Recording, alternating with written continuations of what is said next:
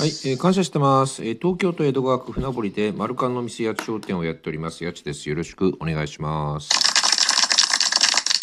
えっ、と今回もえっ、とリスナーさんからのご質問にお答えしたいと思います。えっ、と質問内容なんですがえっ、と昨日のお話の中で起こることは問題ではないというお話をされていましたが例えば財布を落としたらこれは困ったと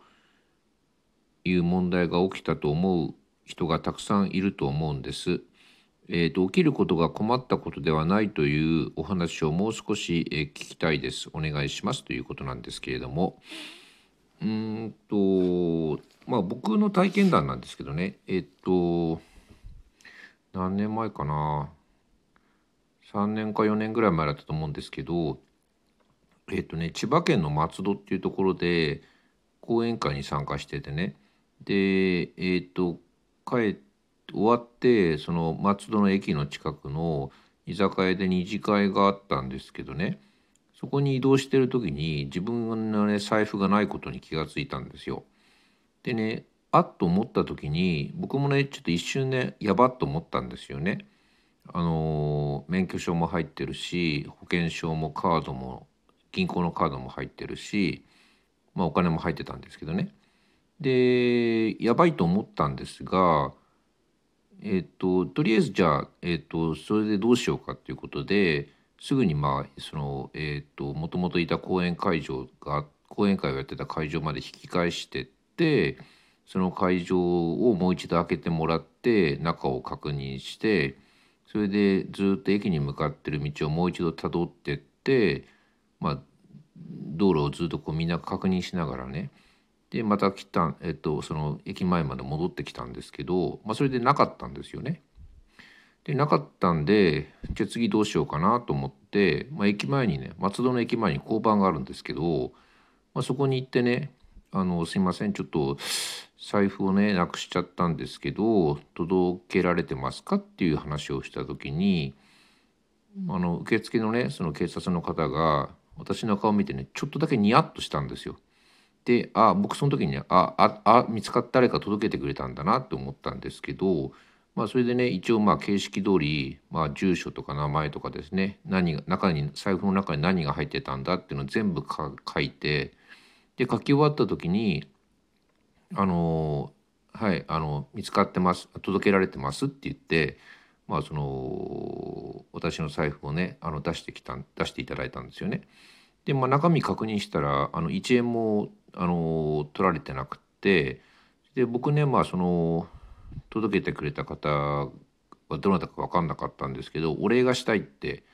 その警察の方に言ったらいや実はねあの匿名で、えー、と届けられたんで申し訳ないんですけど一応規則でその方のお名前とか連絡先は一切教えられないんですって話を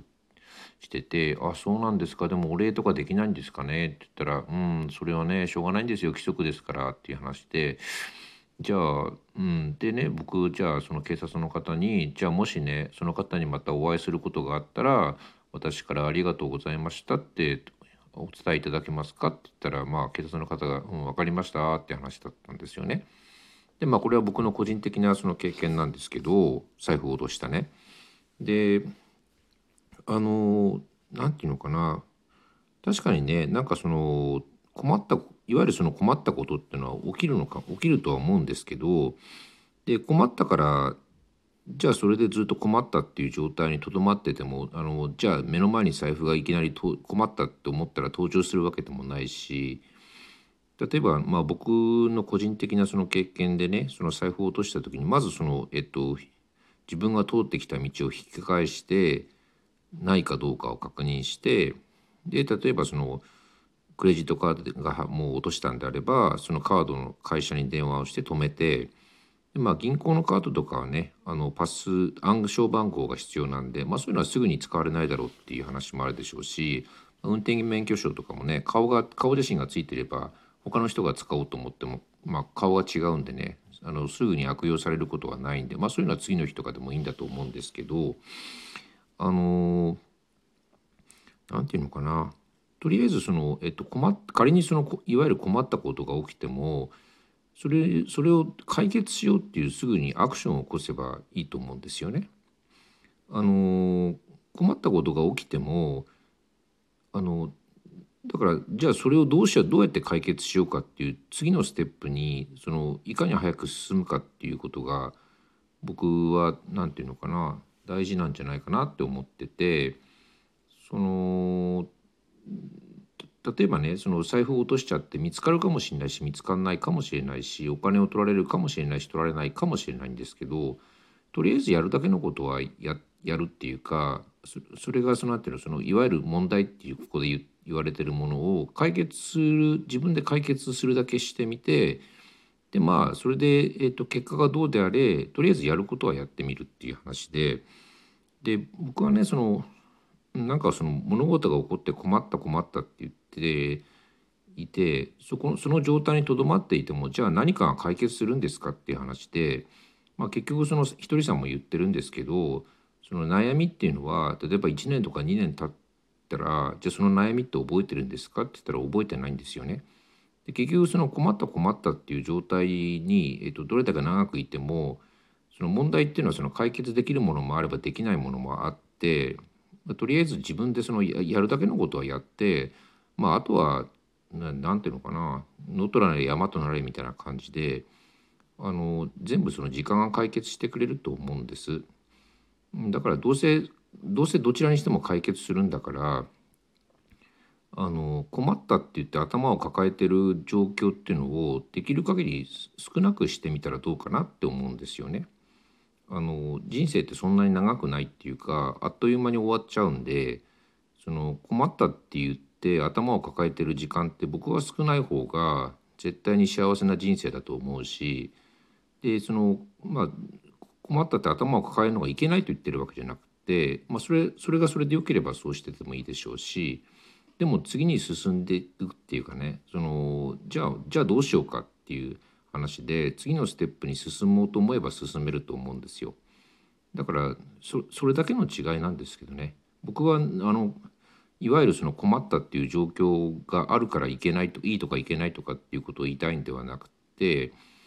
あのどうやってその自分の何て言うのかなその人生っていうその限られた時間をどういうどういう時間っていうか気持ちで過ごしていくかっていうそのクオリティの問題っていうかその人生のその質の問題なのかなって思うんですよね。うん、まあねあのー、まあひとりさんも言ってるんですけど、まあ、仮にその困ったっていうか自分が悩みがあったとしても少なくとも周りの人にその困ったっていうような顔を見せなければまあそれでもいいんですけどね。うん。